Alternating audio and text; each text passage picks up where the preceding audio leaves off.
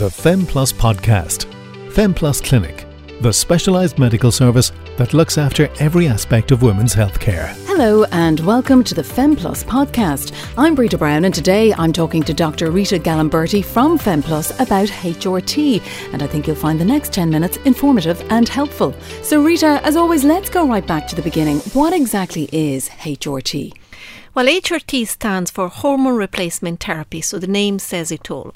So it means to replace in your body the same hormones that your body was producing before, and after a certain age, after menopause kicks in, when the ovary stops working, they're not produced anymore. And there are different types of HRT. So I suppose, firstly, what are they? And then what are the differences? The main two hormones that we need that the ovaries doesn't produce anymore are estrogen and progesterone. We lose a little bit of testosterone as well, so that's sometimes part of some HRT prescription. But the main two ones are estrogen and progesterone. Of these two hormones, the way I explain to patients, the estrogen is your happy pill, is the part that makes uh, everything nice and it takes away the symptoms. The progesterone is needed to protect the uterus, the womb, because in the past, many, many, many years ago, the first studies on HRT were done using estrogen alone, and it was showed very clearly that if you use estrogen by itself, you can cause endometrial cancer. So it's very easy. If you do have a womb, you need to take estrogen and progesterone progesterone together. If you don't have a womb because you've had an hysterectomy, then you just need to take estrogen by itself, and that's totally fine. And I've heard of bioidentical HRT. So, what exactly is that?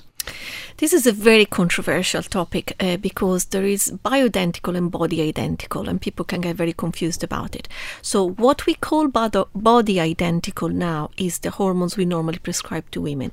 In the past, many, many years ago, all the HRT that we used, and there's still some of them on the market at the moment, was a very synthetic preparation which was derived by horses' urine. So, it wasn't that similar to what we have in our body.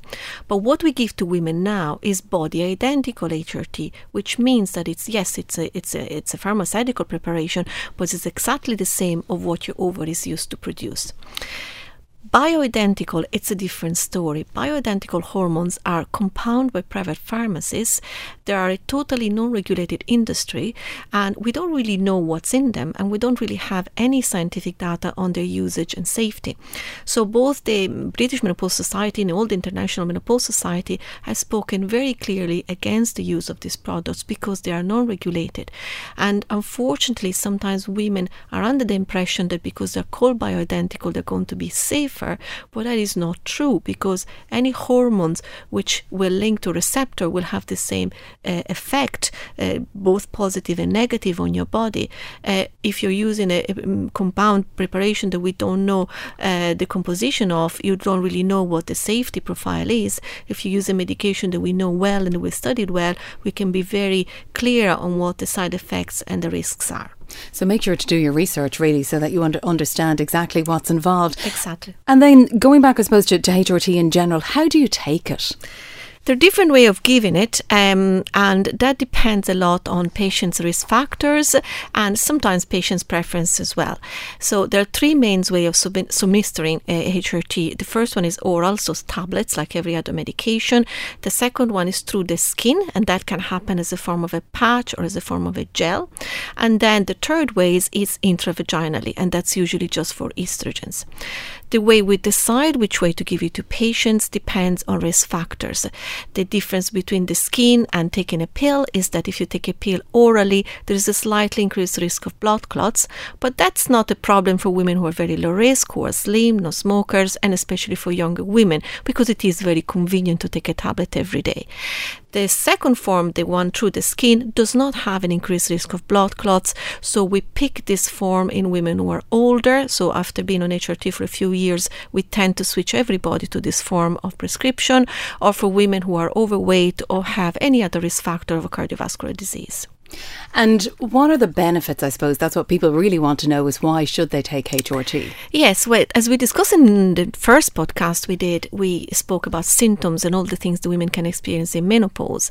And most of those things, not all of them, will go away. So that's the first benefit. The HRT will really relieve symptoms and will make women feel better. So sleep is improved, the hot flushes and the night sweats go very quickly, brain fog improves, level of energies because you're sleeping better, and that's what I that's why I talk it the happy pill or the happy hormone. Uh, but the most important things about HRT is that there are some long-term benefits as well. As we age and we enter menopause, there are three main things that increases for us. Our cardiovascular risk increases, and that's really important because the vast majority of women dies of, die of heart disease, and that's about 50% of women in Europe. And if you do take HRT early menopause, you reduce your cardiovascular risk. So that's a huge benefit that not many women know about.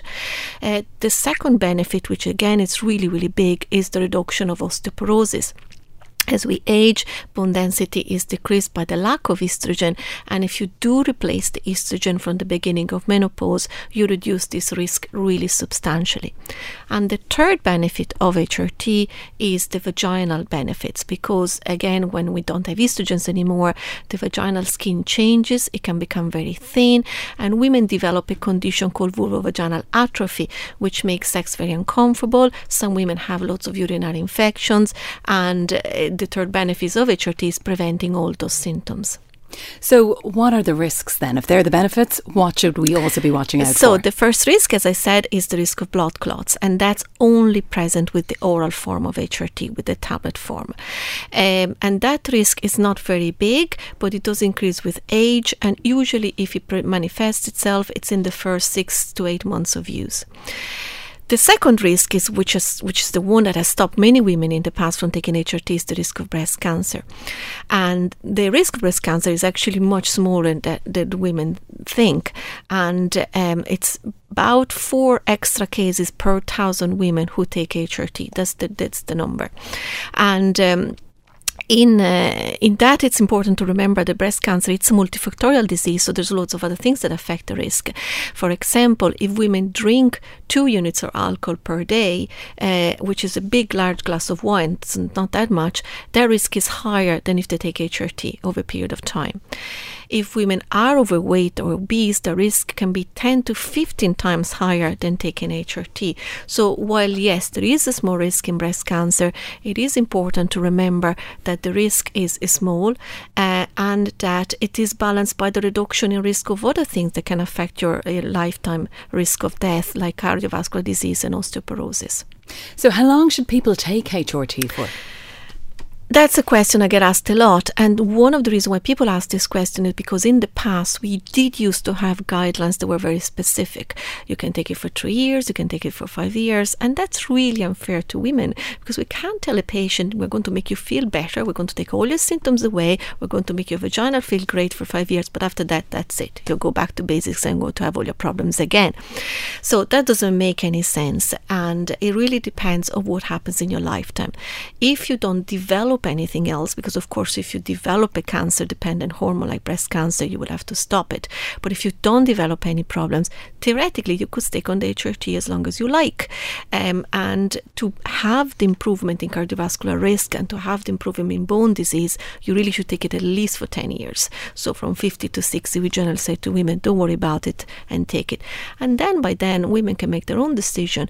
But women would be very reluctant to stop it and I think they're right in doing that. I very often tell my patients I'm going to take it until I die. You can make your own decision, but there isn't really any more strict guidelines on the duration of use. And is there a time that maybe you could just reduce the dosage gradually? Um, not really. Um, it depends again on symptoms. The, what we tend to do is we tend to use a higher dose in younger women. Younger women definitely need higher estrogens, and then we tend to lower it when they become a bit older. The general guideline is to use the lowest dose you can possibly have that controls the symptoms symptoms, not the lowest dose in general, because sometimes that means people get such a tiny dose it doesn't do anything good for them. So it has to be the lowest dose to control the symptoms.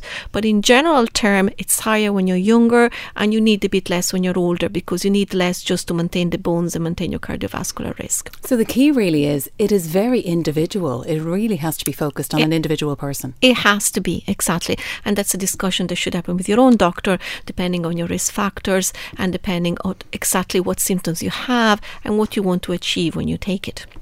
Okay, well, I think we've all definitely learned something today. Dr. Rita Galimberti from FemPlus, thank you for your time. And if you want more information, you can get in touch with Rita at femplus.ie or call 01 821 0999. The FemPlus Podcast. FemPlus Clinic, the specialised medical service that looks after every aspect of women's healthcare.